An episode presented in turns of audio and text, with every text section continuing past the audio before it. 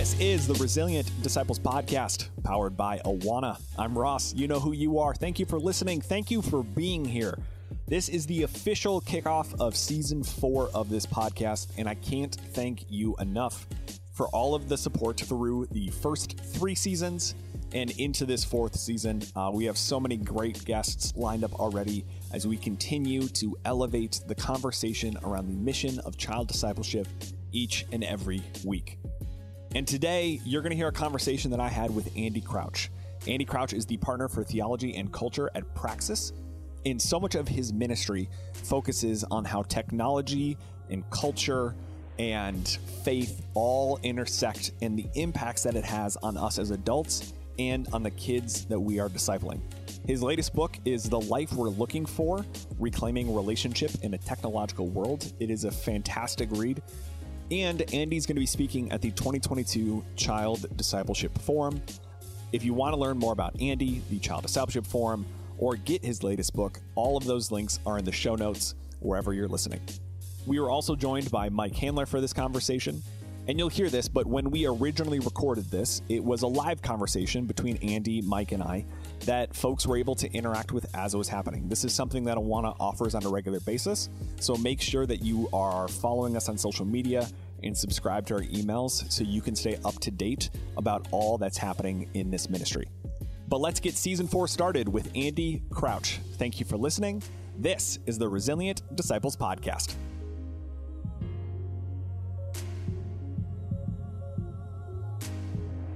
I want to welcome everyone uh, to a regular conversation that we, as part of the Awana Ministry, are so glad to bring you in with. Um, I am joined by, uh, frankly, uh, two of my favorite people. One I've known for all of about four minutes, um, and one I have the privilege of working with every day. Uh, so, uh, my name is Ross, and wherever you are watching this, just know I'm so glad you're here because today we are joined by Andy Crouch. Andy, welcome. Thank you. I'm amazed I made it into your top people in four minutes yeah, incredible. you know, uh, I'm realizing after I said that that actually says a lot about the people that I know, um, and I might have to make some apologies later. Um, and also, uh, we were joined by Mike Handler, uh, Chief Communication and Innovation Officer at Awana. So, welcome both of you. I'm really excited for this conversation. Thank you. This is going to be good. I'm I'm offended by the fact that Andy made it that far that fast, and I've worked with you for a number of years. Not far. I'm gonna yeah, we're gonna have to we'll we'll uh, it'll come up in my performance review later. Um, but uh, for those of you who don't know, uh, Andy is a partner for theology and culture at Praxis, which is an organization that works to, as the creative engine for redemptive entrepreneurship. Um, and Andy has written so many books, uh, many of which might already be in your library. Um, he exploring faith, culture, the image of God in the domains of technology, power, leadership, and the arts. Um, and one of the first things I want to talk about, Andy, is actually your upcoming book, which we're very excited about. It launches April 19th, and that's The Life We're Looking For Reclaiming Relationship in a Technological World. Can you let folks know, you know, I'll ask the question what makes this book different than some of the other books where people might be familiar, more familiar with your work? Ooh, fantastic question. Um, huh, so, well, if, if the, the, my best selling book, the books that most people have read, is called The TechWise Family, and in some ways this is a sequel. Um, but but that book is targeted at a very specific audience, parents, you know, kind of raising kids, trying to figure out how to put technology in its proper place in the home. Um, this book is in some ways a bigger, uh, more more audacious project, which is to actually ask what's the proper role of technology in our kind of social world, not just in our homes, but in all the ways we're living together, all the ways we're kind of being human together so um, it's a it's a more ambitious project.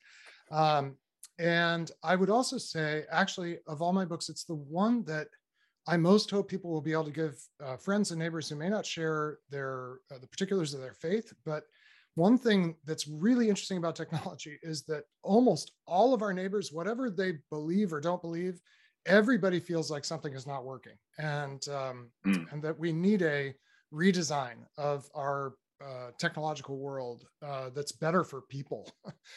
um, so this is a book designed to be shared. It's very much written from my own Christian point of view, but um, not written assuming the reader shares that point of view. And that was a new thing for me. I've written a number of books that are, you know, very much for fellow Christian readers.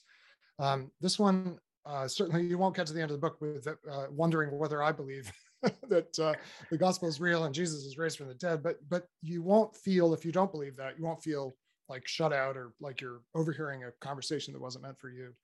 Um, and uh, I will uh, just one interesting third thing. Uh, so far, the early reviews uh, it hasn't come out yet, but from people who have read it ahead of time, uh, the single most common thing people say is it made me cry and no one has ever said that about my books before oh wow so uh, i hope that's good news i think what it means is that in this book i've tried to you would think a book about technology could be kind of dry or analytical uh, but i actually think the big issues are emotional and i guess that i've succeeded at least for some of my readers in touching emotion the emotions we all feel as human beings.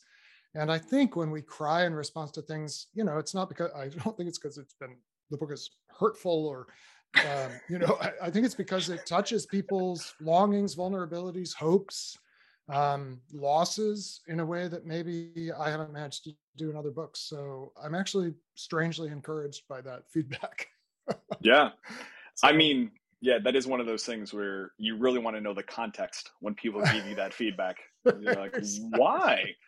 but no, I oh, yeah. that's the impression that I got is, you know, I think one of the things, especially coming out of the past two years, that so many in our community, so many people around the world have felt is this uh, level of impersonal relationship.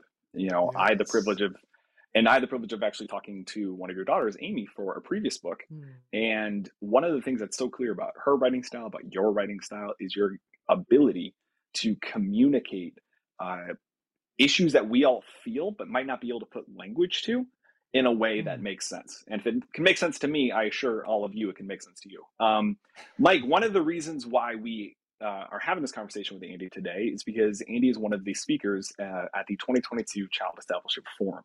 If people haven't heard anything about the forum, can you explain why Awana is gathering speakers like Andy and what you are most excited about to bring Andy's perspective into this gathering of our community? Yeah, I mean, putting Andy was always on our short list. This is our second forum. Uh, he didn't like Ross. I mean, you shot right up there, Andy, right right away. So got that going for you here. Uh, but but uh, the Child Discipleship Forum, for those who aren't familiar with it, again, this is our second time doing it. Uh, we'll be in Nashville in uh, later September, the 22nd, 23rd, I believe, or it could be the 23rd and 24th. But um, 22nd and 23rd. There we go. I should have gone with the gut instinct there. Uh, the Child Discipleship Forum is a, uh, a time to gather with like-minded uh, people who have their hearts beat and break for child discipleship. Uh, this is local church practice. This is these are individuals who, whether it's your own kids, kids in your community, your grandkids, whatever it might be. But if if you have a heart to want to see children and youth uh, develop lasting faith in Christ. This is this is the gathering. This is why we put this together, and this is why we invited Andy. Uh, Andy and other speakers uh, are here to be a part of a conversation that takes a cultural analysis, that takes into account child advocacy, that takes into account local church practice, and tries to kind of offer, in some regards, a, a cultural exegesis, a, a making sense of where we're at at this time, at this space. There's a lot of these types of conferences and conversations that we have for local church, maybe young adult to uh, just kind of adult level. But we really at Awana have felt uh, a deep uh, spirit of conviction to bring that down to the fact that, hey, our four year olds are experiencing the same culture as the 40 year olds in our congregations. So we've got to be able to unpack that for that local church practitioner, for that child disciple maker, whether a parent or a volunteer or, a children's pastor. And uh, Andy, that's why we're we're excited to have you a part of this because what you talk about about the humanity uh, that kind of is uh, at, in some regards veiled behind technology. We're all on a Zoom call right now. I can see you. I can see Ross. I, I know that you're not me. I know that you know you have a presence and a self, but at the same time, you're still captive on my screen. So there, there's only so much humanity that I'm experiencing, and I think you know, for as a parent of young kids who experienced some of the uh, COVID 19 pandemic with mm. kids who are now educating at home, yeah. there was quite the challenge there of that kind of loss of human connection. Yeah. Mm. As as you write about um, technology, oftentimes from a, uh, a Christian worldview, we can sometimes maybe criminalize technology and, and point out all the bad mm. ways. And mm And you and, and Amy, in your books, you've never necessarily really done that, but you've tried to right size it in response to what we believe to be a, a biblical worldview, uh, an imago Dei that we're all created with in the image of God. Uh, how do you go into that in the life we're looking for? It sounds like you you kind of take that to the next level or next kind of mm. page, if you will. Well, I think it's timely in a way. Maybe they'll be joining you all in September because I think this book it is actually very deeply about formation and discipleship. Uh, and the to me the real heart of the matter is what in the I don't know that I use this word a lot in the book because it sounds kind of abstract, but I'm really writing about personhood, mm-hmm. what it is to be a person, um, which is intrinsically bound up with relationship, with love, and and also with our design as human beings. The way I put it in the book is we are heart, soul, mind, strength complexes designed for love. Jesus you know, called out Deuteronomy 6 as the great commandment, greatest commandment. Love the Lord your God with all your heart, your soul, your mind, and your strength. Um, I actually think one of the amazing things about children is how much they just, just instinctively uh, bring the allness of heart, soul, mind, and strength to almost everything they do. Like as adults, we've started to learn to tamp it down. We express our curiosity less. We we hold back on our emotion. We have learned to sort of tame our bodies in a way, uh, but kids are just like all in, all out there, you know. Um, and it's actually an interesting question. What happens as we grow up that causes us to forget that allness of childhood? Mm. At the same time, that allness has to be developed. And it uh, it's not all there at the beginning. And that's a big part of what parenting and all forms of formation and discipleship are about. And the way this connects to technology is that I think technology has been very, very poorly designed to respond to our whole heart, soul, mind, strength constitution. Uh, that is, it's not helping us grow in these four fundamental dimensions of being human. And it's not, it's even more so not designed to help us grow in love, love for God. Unfortunately, our technological world is shaped by a, a kind of, if at best, naturalistic, you know, kind of materialistic uh, assumption, set of assumptions about the world. And ultimately, to me, technology is way too defined by this dream of what I would call impersonal power the idea that we can get a lot of what we want done in the world without having to be any particular kind of person. You know, when I go into the convenience store and I pay for my uh, shortbread, which is my drug of choice when I go to the convenience store, um, I, uh, you know, I say, have to have some vice, right? Um, yeah, I mean, I guess of all the ones walkers, you're picking, that seems to be a, a, at least a socially acceptable one. So that's good. Exactly. Well, it doesn't impair your driving and so forth. But Walker's shortbread, yeah. man, I can't resist the stuff.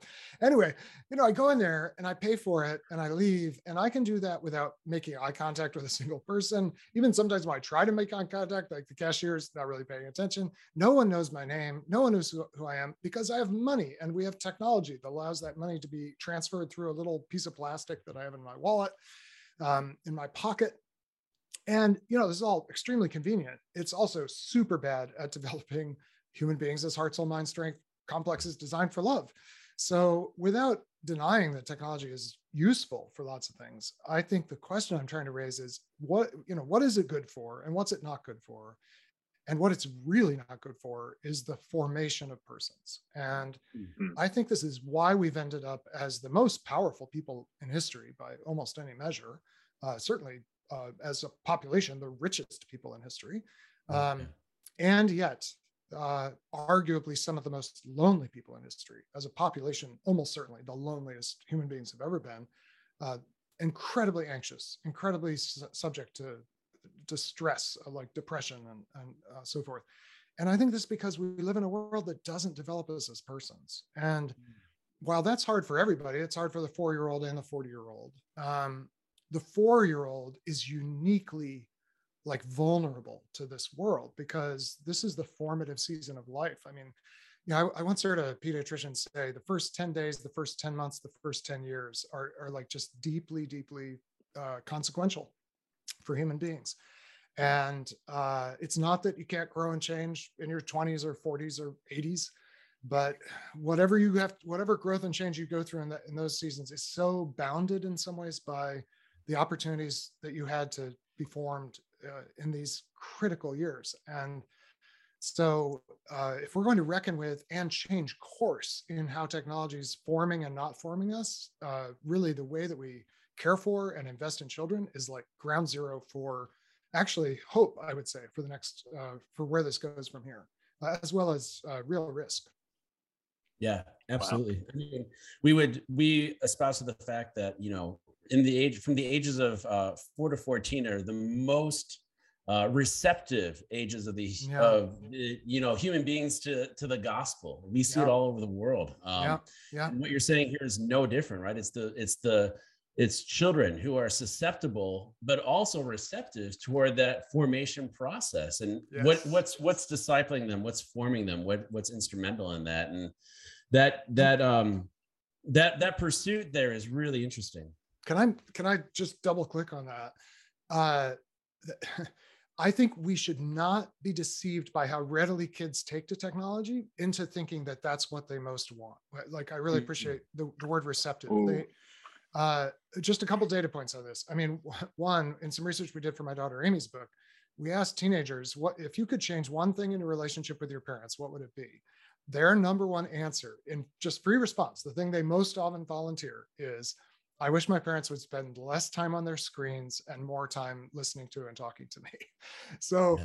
you may think your kid is, you know, absorbed in their device. They're only absorbed in that device because they have not been offered and modeled a different way, and they're actually quite hungry for a different way. Uh, Tristan Harris, who you know used to be chief ethicist at Google, now runs this uh, kind of uh, think tank and advocacy group, uh, the uh, Center for Humane Technology, I think it's called. Mm-hmm. Um, back when Snapchat was the dominant thing before TikTok, Snapchat was like the thing in high schools. Yeah. You would give talks in high schools, and there's this thing on Snapchat called Streaks, where you have to like send your best friend a streak, uh, a snap every day, and it keeps track. Like, have you kept up your streak with your friend? And it's this way that kids feel uh, actually a lot of pressure to show that they are engaging with their friends. So he asked, he would ask auditoriums full of high school kids, um, how many of you keep up streaks uh, with your friends? And every hand in the room goes up. And then he says, okay, close your eyes. How many of you wish you could stop? Every mm. hand goes up. It's not like they love it.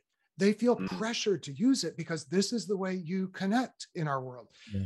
But if we offered a different way, um, I mean, sorry, I'll just I don't know if you want me to be go off like keep this, going, but yeah. If there's one thing, one thing that I hope I'll get across, even when I'm with you on September, I would love for us to bury the idea that there's such a thing as a digital native. So mm. it's a very common phrase for this generation. Oh, well, you know, Gen Z, they're digital natives. The Xers, you know, they're they're immigrants to the world of technology. But for Gen Z, this is just their natural language. And I just really want to try to persuade people that no one, no human being comes into the world looking for a screen the the first thing we were looking for was a face we were looking for connection with another person and and the truth is anyone who makes it to adulthood found some kind of connection with another person but what happens is at moments of distress at moments when the parents need a break at moments in other words where either the child's distressed or the parents are distressed or both um, increasingly early we hand kids screens and the screens are designed to be super easy to use and super responsive to children in a way, frankly, that human beings are not. So they're easier for kids. And kids start to acclimate and they do learn very quickly how to kind of get what they want and need from that screen. So in that sense, they're very fluent in, in this digital medium, but no one's no one's a native. Like nobody started out thinking, boy, uh, show me the iPad. yeah. all started saying essentially, show me mom and then show me dad and show me grandma and show me my brother and and it was only when those relationships were disrupted and mm-hmm. rupture happened even the just the benign rupture of mom leaves for a while and, and you start crying and and then somebody handed them a screen to say here this you'll you'll calm down if i give you this but we start with no digital natives no digital natives well we found the the title of the episode here um well i totally. I, I, I love that language because I have a six year old and a two and a half year old, right? Mm. And as you're describing this, I'm thinking about all of those times where you're right, the outward behavior suggests a level of comfort, a level yes. of this is working. Yes. But of course, it's because in those moments they're not presented with an actually more natural alternative. Mm. And I'm curious for you, you know, I want to double click on that a little bit because I think one of the things that you and your wife made such a clear choice for with for your family was to live a different rhythm, was to prioritize a different rhythm. And this was several years ago. You, you know, your kids are older now. Um, that resulted, I think, in different fruit. I'm curious when you look at your kids who are now grown, are you able to articulate what you see in them because of the choices that you guys made personally that might be different than what we all perceive to be the sort of high anxiety, high pressures that you were speaking to that most Gen Z feels? Mm. Well, of course it's hard. I mean, I've only got two data points. I have one son and one daughter. So, you know, they are they are very unique creatures. and uh-huh. uh, it's hard to know what to attribute and and I don't know how much credit we can take, honestly. Um, at the same time, well, I'll tell you, I'll, I'll tell you a general thing and then a story.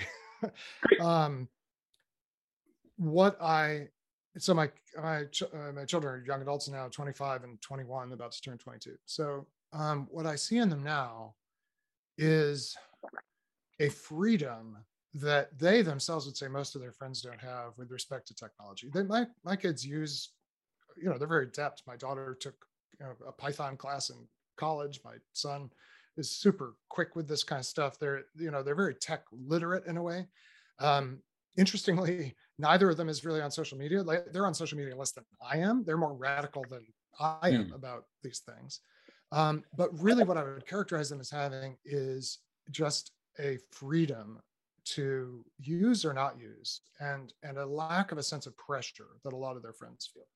Yeah. Um, I I'll tell you a quick story. I think it was when they were 16 and 13. They're basically three years apart we were driving somewhere, and my daughter, who's the younger one, was telling her older older brother in the back seat um, about how hard it was to be in middle school and not know what any of the TV shows were that her friends were talking about.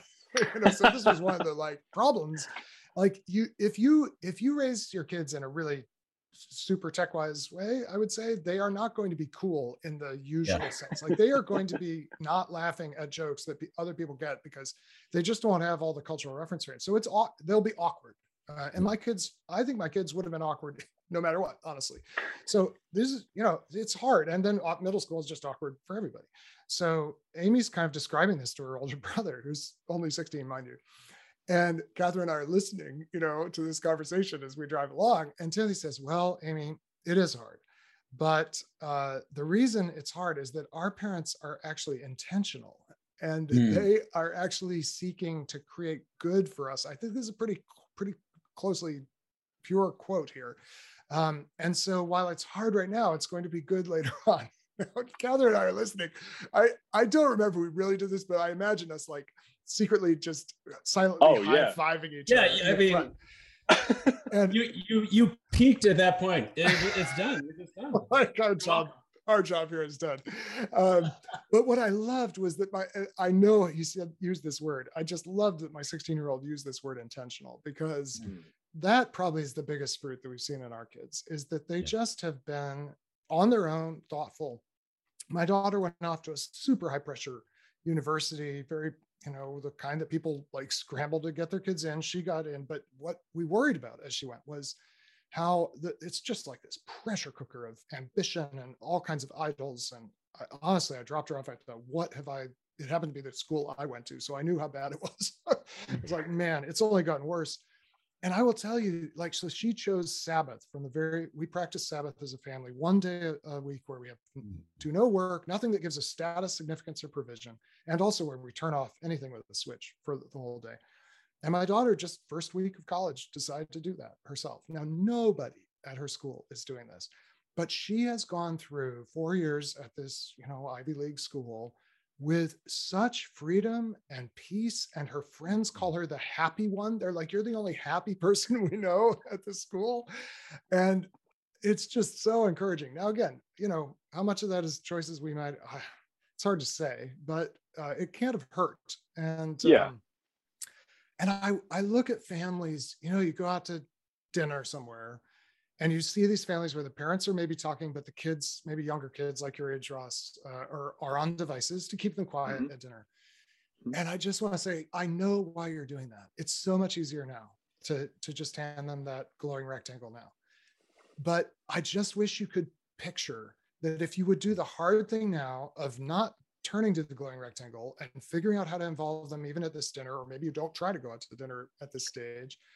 I just wish you could see what it's like for our family to go out to dinner and the conversations we have with our teen had with our teenagers all through their teenage years. Now that we have in their 20s, like it's so rich. And I'm like, I don't think you'll have that if you mm. never practice when they're young. So you either get easy now, hard later, or hard now, easy later. And I just, I wish I could just help people imagine how, uh, I don't know, easy is the wrong word. easy no, hard but later, hard later, how now, hard now, good later. How yeah. good yeah. will be later. Yeah, well, because I think it's important for people to hear too. I love the, the language of freedom, and I love that your daughter's known as the happy one, because that is such a like everyone who's watching this everyone who's listening to this, they desire that for their kids, the kids in their yeah. community, like across the board. And I think it's important to articulate the ways in which being intentional, making an, a different yeah. decision can yield those results um, down the line. And as we would say around here, like impact a lasting faith. Yeah, yeah. exactly. You know, exactly. um, I'm curious too.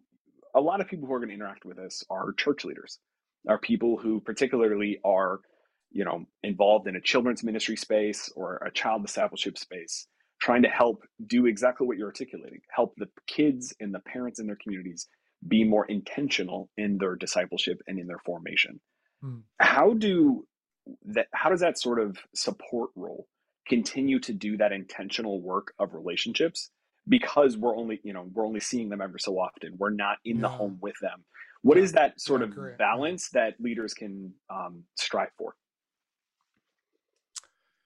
Well, a couple thoughts. Um, I don't know which order to do these in. I mean, one is, and I know that you all think about this. Uh, we do just have to recognize any any ministry to children at any stage, including through the teenage years, um, is only effective insofar in a to some extent as it's ministry to the parents and with the parents and so seeing the parents as part of your mandate now you have limited perhaps con, even less contact with them in some cases i'm sure than you do with their their children but um, ultimately uh, most of what has to be frankly what has to be changed if i can put it this way in our world is is the behavior of the grown-ups not the behavior of the kids with respect i'm thinking about devices and screens in particular mm.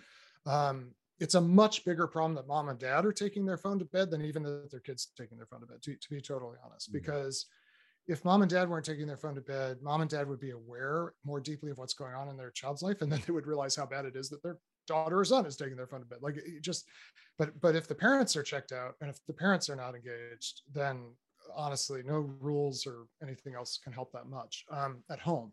So as possible just attending to and encouraging parents to to be willing to do things that are uncomfortable including in their own lives would be good. But uh, back to that setting where you get the chance to be meaningfully involved in a child's life I mean this is like probably elementary for you and everybody you work with but i just think a little bit of genuine attention goes a really long way.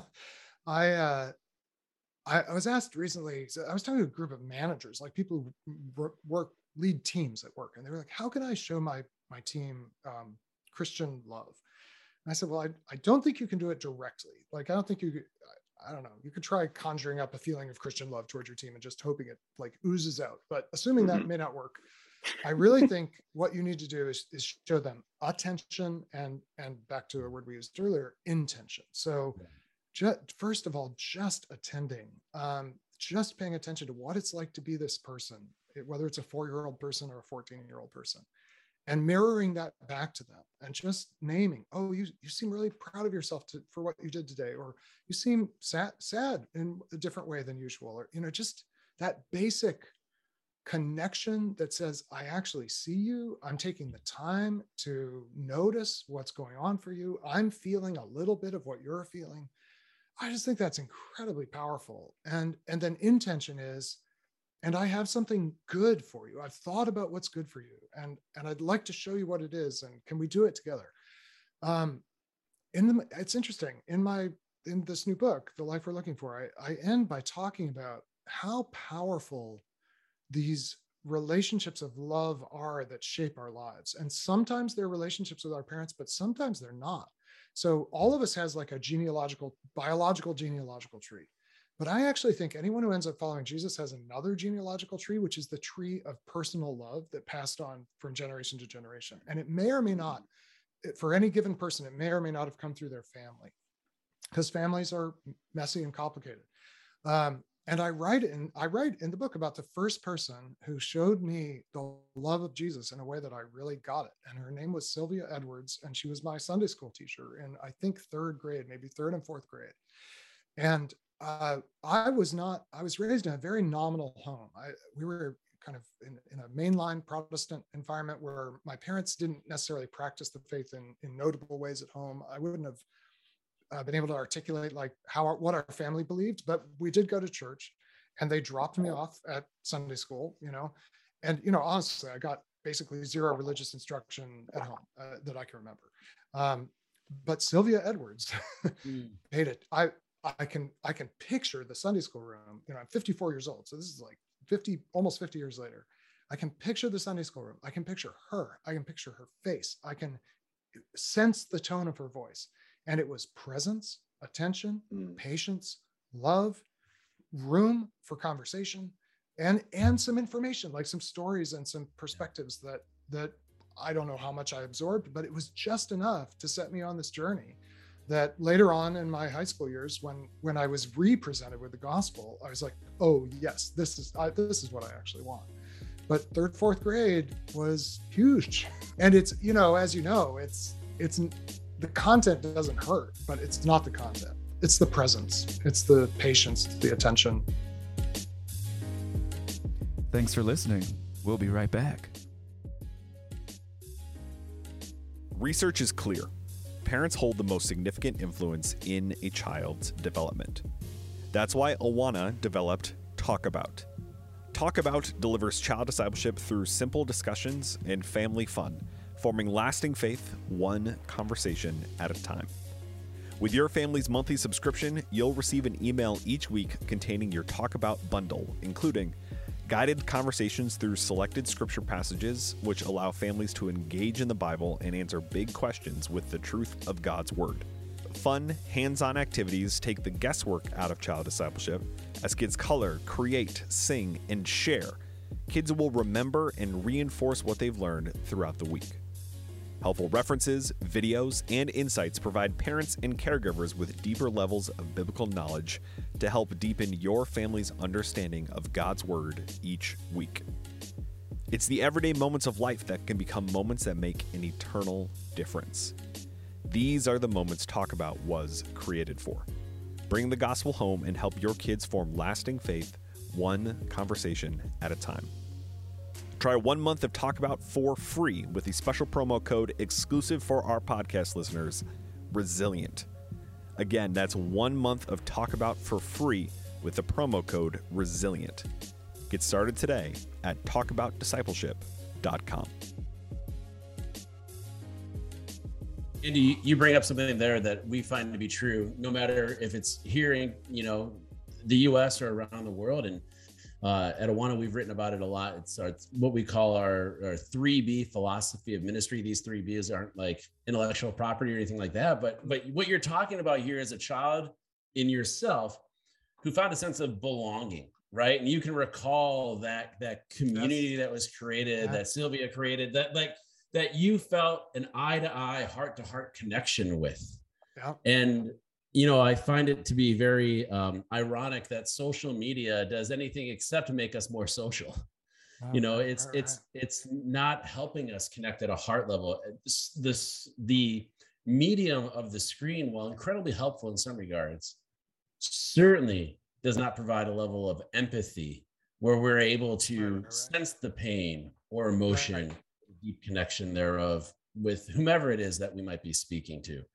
And I think what you touch on there is something that for many of us, like you said, who who maybe found um, who came to faith in Jesus Christ as a child, we may not remember the specific prayer. I can almost guarantee you none of us probably remember a specific sermon, but there's probably, to your point, there a genealogy of faith that was passed yeah. on to us through a specific yeah. community of specific people yes. that we can recall. And Yes. it's, you know, it shouldn't surprise us either because we go back to the scriptures and we see Paul talking about his spiritual children, you know, his children in the faith. And and this is what we can experience here today as well. uh, You know, as we lead and as we disciple and as we form children and young people. And and I think as as you talk about, you know, the the humanity if you will the connection the the fact that you know the the heart soul mind strength entity or essence of humanity of we as people uh we can too often just want to go to the results the easy connection if you will i'll, I'll just Yeah, you yeah. know i'll ping them on social media or i'll do this thing or Right. whatever else and, and we lose that actual eye to eye heart to heart connection that that really is where formation discipleship whatever we want to call it takes place there's no shortcut there's no easy button for that at all Exactly. Exactly. Oh man, you're gonna love the last chapter of my book. I think. That's what you just said. not to give it not to You're give it away but yeah i mean yeah it, You're, it you're not allowed to skip to the last chapter. No, you you can skip if you want. But yes, completely, completely. And I think what we, you know, part of what we need in a technological world. I mean, I would actually say we live in kind of a technological empire. Like it dominates our world. It determines the, just like the Roman Empire, in so many ways, determined the limits of what people could imagine. Yeah. So Technology has done that for us. And in some ways, what we need is the courage to just continue to believe that that what you were just talking about is what really matters. It's not how Hmm. tech savvy you are. It's not how impressive your graphics are. It's not, you know, how much social media reach you have. Because in fact, all that is is actually subservient to the power of uh, really in, in the book I call it the power of mammon, which is which I take to be the kind of driving will behind the development of technology that is not about human flourishing, is not the best for people. Um, and we have to maintain uh, kind of the, the fortitude to say, in, in this world that is prioritizing so many other things and rewarding so many other things, we're going to keep doing this thing. yeah Um, and I, you know, it strikes me. I would be interested how you think, guys, think about this. It strikes me that in the the first half of the age range you all focus on, or, or let's just think about that four to fourteen where they're most receptive.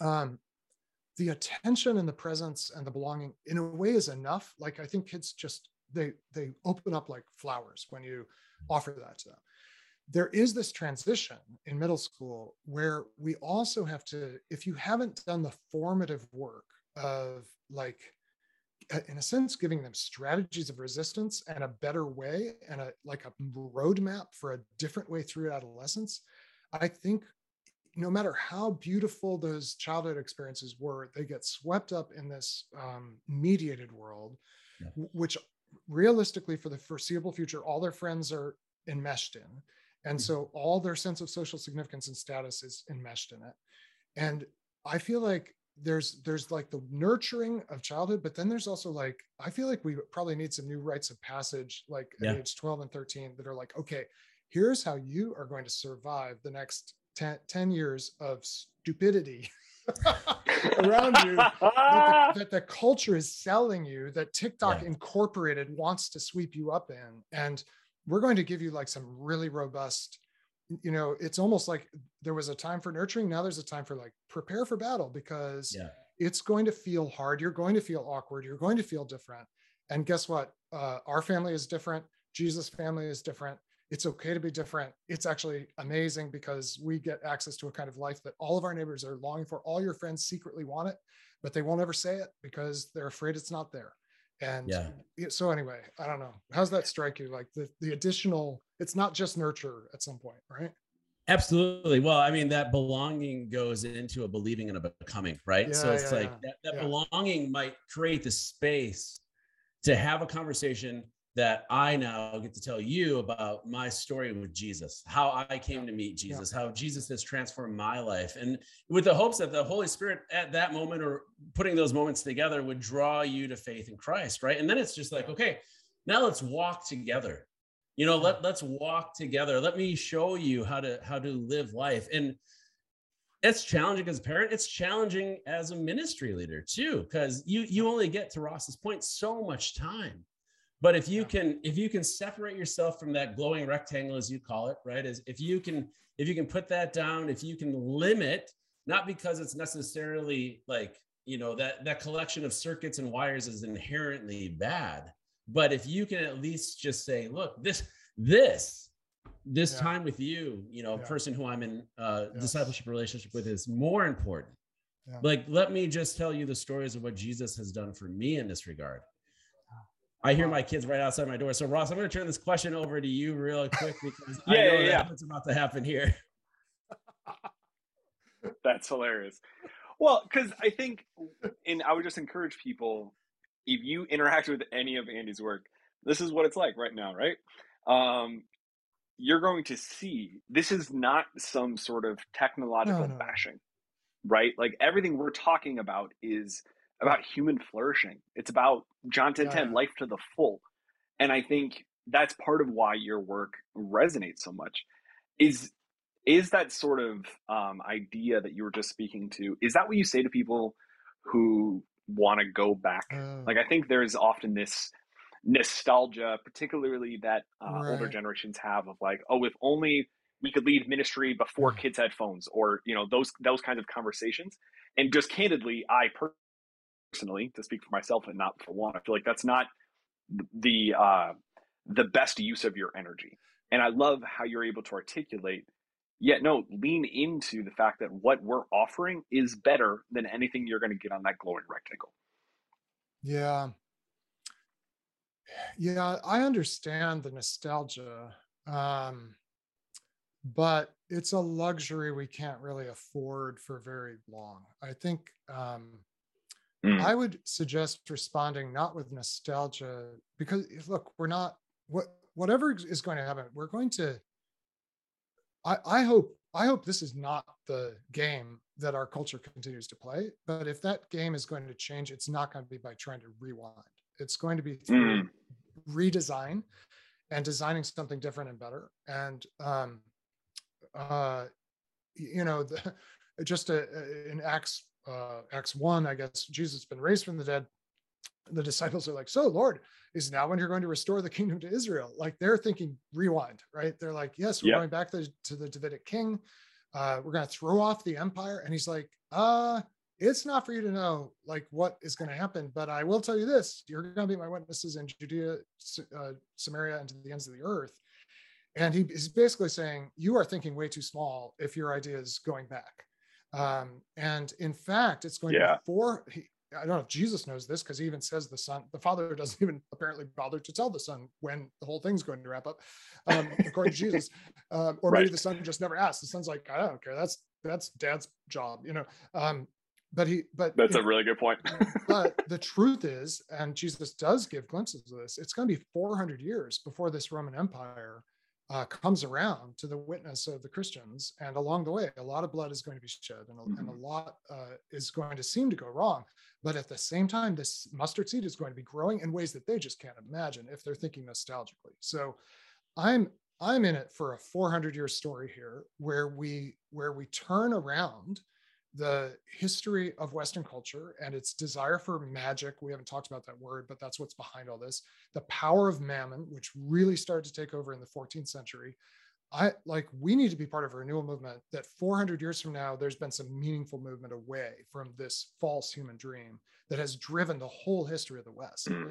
So I don't have time to be nostalgic about you know the 1960s when kids stayed out until dusk and you know just came home for dinner i mean i there were some beautiful things about that but of course that world had some some shadow sides big shadow sides. Um, i right. would suggest what to do with the current moment is lament. Like it is it's bad. It's really bad. The the the conditions your your kids are coming into your ministry environment with should be lamented. And we should be crying out to god for how much this is distorting human development and how much damage it's doing. But lament is different from nostalgia. Uh, and lament brings mm. a cry to God, like, God, you must see this. Why haven't you acted more quickly? What are you doing? but also expresses trust in God. And yet you are at work. You brought me out of my mother's womb and you taught me when I was a child. And now that I'm old and gray headed, I'm going to tell the next generation like, it's this comprehensive prayer of dissatisfaction with what's happening now, which is totally fine to feel.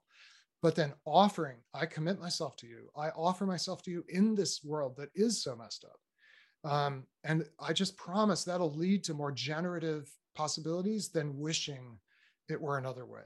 Does that mm. kind of make sense? It absolutely does. Cause I I ask about nostalgia because I I want to connect the dots for people too. You know, so much of your work, even before this book, was even just built around the Sabbath, right? The way that mm. you talk about the Sabbath, the way that you made that such a, a natural part of your personal family's rhythm.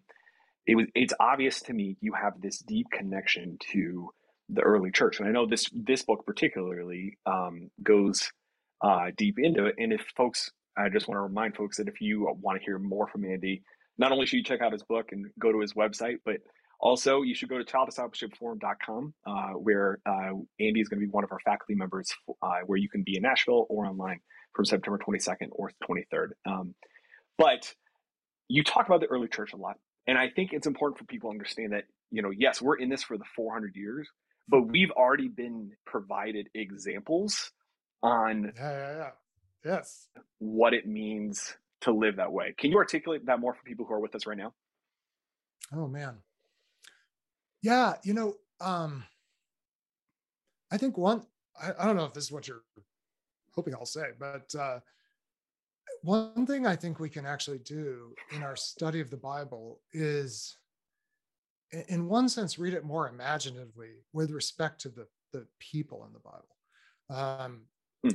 which is to say i think we sometimes so uh, my this next book um, it's really built on one chapter in particular which is romans 16 which i think of as the least preached on chapter in the most preached on book in the New Testament. So Romans, you know, all these sermons on Romans, it's this incredibly rich theological book. But then there's this thing in Romans 16 where Paul, basically the whole chapter is just Paul greeting people. And we don't spend much time on this because we read this list of names and we don't even know how to pronounce most of them. And we get just tiny little details, but not a lot about them.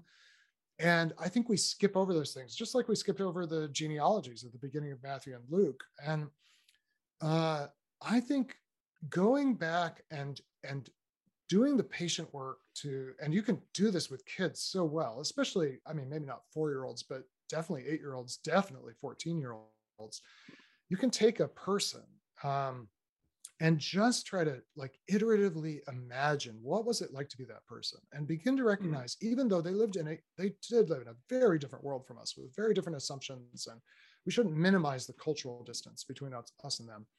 At the same time, and this is like the genius of the Word of God, this because it's indwelt by the Holy Spirit, because it, it's not just one more ancient text.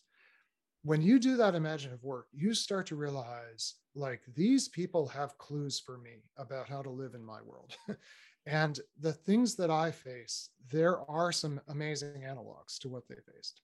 Um, so I think a a practice um, that one of the best things I did in my whole life was I think for I think it was 10 years in a row. Um, it was nine years, uh, nine years in a row. Every January, I would sit down with a group of first year students at Harvard College, as it happened. As it happened, that's why I was in campus ministry. And we would start with a f- fresh manuscript of the Gospel of Mark, double spaced, no verse numbers, no chapter numbers, just the English text of the Gospel of Mark um, on plain paper. And for a year, we would study it. Hmm. And the main thing we did was imagine it, take every moment and imaginatively enter it and try to understand what was it like to be Jairus approaching Jesus because his 12 year old is uh, dying. And then what's it like for it to be Jairus when this random woman has touched Jesus and suddenly Jesus is having this extended conversation with her while your daughter is dying. Mm-hmm. And then what is it like to be Jairus when somebody comes to your house and says, actually, you shouldn't trouble the teacher anymore. She's dead and then what you know like and live with these people mm. and you start to realize i had this professor in seminary who said a very interesting thing he said all of us are one generation away uh, from uh, from the eyewitnesses to jesus uh, because they told their stories and people wrote them down peter told mark uh, apparently and mark wrote it down uh, yeah. luke accompanied paul luke collected all these stories and he, and they were the people who wrote it down were maximum one generation so even though there's 2000 years between us, in another way, these stories we are hearing like one one click away from the people who actually touched and heard, heard and mm-hmm. felt and all that. Um, so allowing ourselves to be imaginatively like to imaginatively enter their world and getting kids to practice this uh, because initially this text will seem distant and difficult. And we would see this also with our student our harvard students every january. They're like well I, i'm kind of christian. I already know what this text says or or i'm not very christian. I don't get it. Like there's this there's this instinct to just move on and kind of give up either because you think you know what it says or you think you don't. But if you stick with it it's hmm. just transformative so i don't know i'm not sure hmm. that's what you were looking for but it just feels like that is no, the work look is enter into that text imagine it realize you're not so far from it and it's written in such a way and has the inspiration of the spirit to like come alive every time somebody takes it seriously it's going to come alive yeah. No, look, Andy, I think it's just another example of why you're one of my favorite people. Um, so, uh, which is really uh, this the point of this conversation is just to exactly demonstrate that. Yeah. yeah. Ross Mike. has favorite people merch that he will send your way after this. I want the T-shirt. well, Andy, I know that you uh, you're you're joining us again in September at the Child Discipleship Forum. September, I should say, in the Child Discipleship Forum. Um, could you give us even a, a little bit of a, a, preview of, of what we might hear from you for those who are either attending in person in Nashville or, or online, uh, whether on their own or with a group at their church?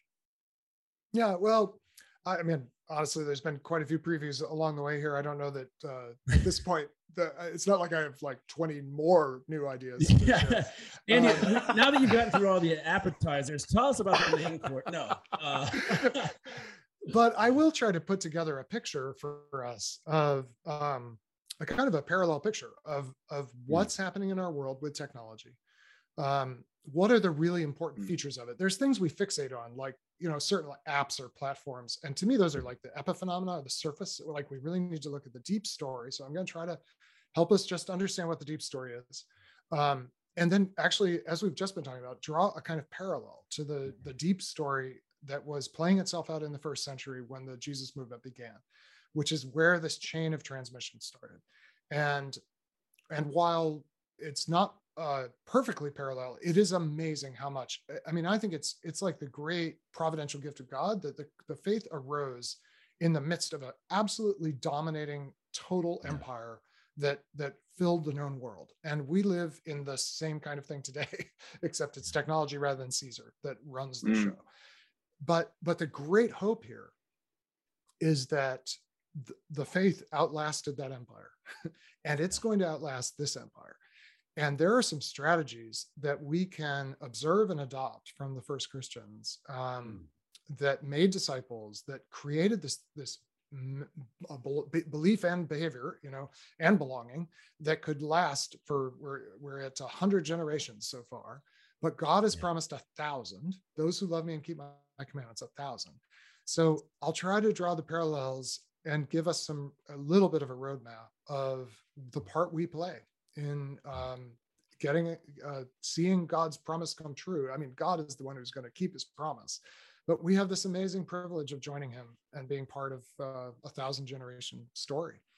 Um, so I'll try to give some pointers toward that. Andy, you you have probably forgotten well, we're, about technology than some of us have learned about, uh, and yet you seem like some one of the most hopeful people as it relates to the promises of God coming true and yes. the fact that they will outlast this kind of technological empire, if you will. How oh, I, how can so... we how can we in this in this season, whether we have a familiarity or a fear of technology, uh, how can we kind of start adopting that attitude rightly and and live it out in our own you know ministries and applications of our faith hmm.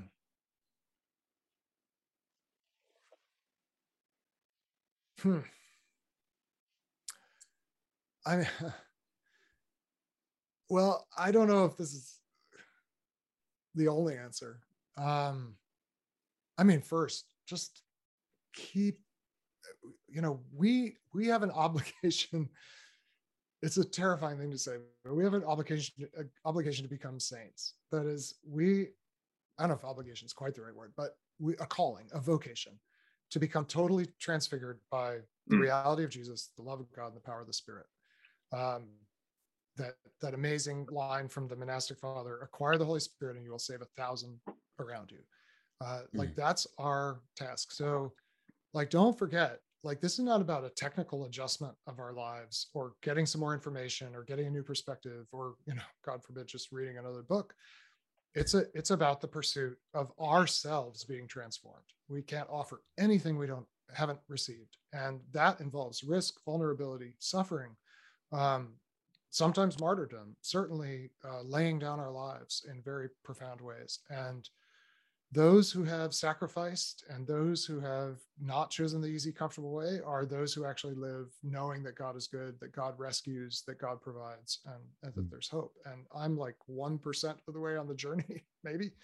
Um, but that's the journey I'm on. I'm I'm serious about it. I don't always get it right, and I often fall off the path. But uh, that's the first thing. Um, I, you know, back to something I said earlier uh, that maybe sounded a little odd, uh, and maybe it sounds even more odd in this context. I actually think the practice of lament, like hmm. taking the pattern of the Psalms and learning to really pray the Psalms.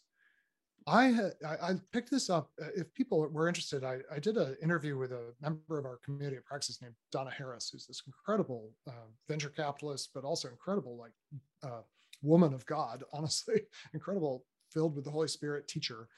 And she taught a group of our entrepreneurs a practice of lament as a means to creative action in the world. And, and Donna has this just fascinating idea that real creativity um, emerges not from feeling, feeling happy and optimistic about the world, but actually lamenting some aspect of the world.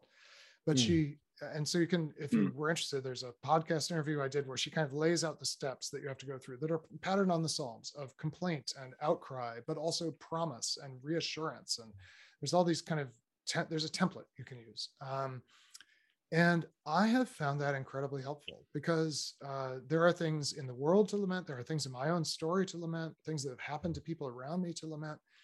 And if i don't lament them i do become uh, anxious and depressed. Uh, yeah. But it, but strangely, when I bring all this fully to God with no sugarcoating it, no minimizing it, I I will just I the fruit of the spirit, whatever fruit of the spirit you see in me, and I don't assume it's a lot, but if it's more than zero, it, it is the fruit of having had these incredibly honest encounters with God. Um, so I think learning a more honest life with God will lead to God pouring out riches on us that allow us to be hopeful and loving, even when, objectively speaking, there's every reason in the world to be despairing and, and angry and cynical. Um, but we don't have to be. Hmm. Uh, and there's another way, and and we can be transformed. And, and as we're transformed, we're going to be uh, agents of transformation for other people and then that's a kind of a virtuous cycle. Like you just start to believe the world is is in grave grave shape without a savior but it has a savior. Yeah. and we've been rescued. Yeah. And like we get to be part of this. It's just the most amazing thing that we got to, we get to be part of this story. Amen. Amen. Well andy thank you so much for your time. Those of you who are with us live thank you for your time. I hope you leave this as encouraged and um, ready to charge to the hill uh, as I do, because I'm just so grateful that we're going to get to hear more from you and that more of our community is going to hear from you at the Child Discipleship Forum in September. So, Andy, thank you so much for your ministry. Thank you for all that you do. Um, and for everybody, I hope you guys have a great rest of your day. We will talk to you next time. The Resilient Disciples podcast is powered by Awana. Thanks to the donations of generous folks like you, Awana partners with 62,000 churches in 130 countries to make resilient child disciples. When you give to Awana, you are investing in lasting faith. Young people who will engage the culture with the gospel and fearlessly lead the church into the future. To make a donation to this mission, go to awana.org/donate. Subscribe to the podcast today so you never miss an episode. And check out the show notes of today's episode for relevant links from the conversation as well as information about other podcasts from Awana. The podcast is mixed, edited, and produced by me, Marlon Washington, and hosted by Ross Cochran. Our theme song is Fresh Air by Christian hip hop artist Josiah Williams and Hits by Jude. You also heard I'll Let Go, provided by Josiah Williams from the album Rerouting 2. Thank you for listening. We'll talk to you next week.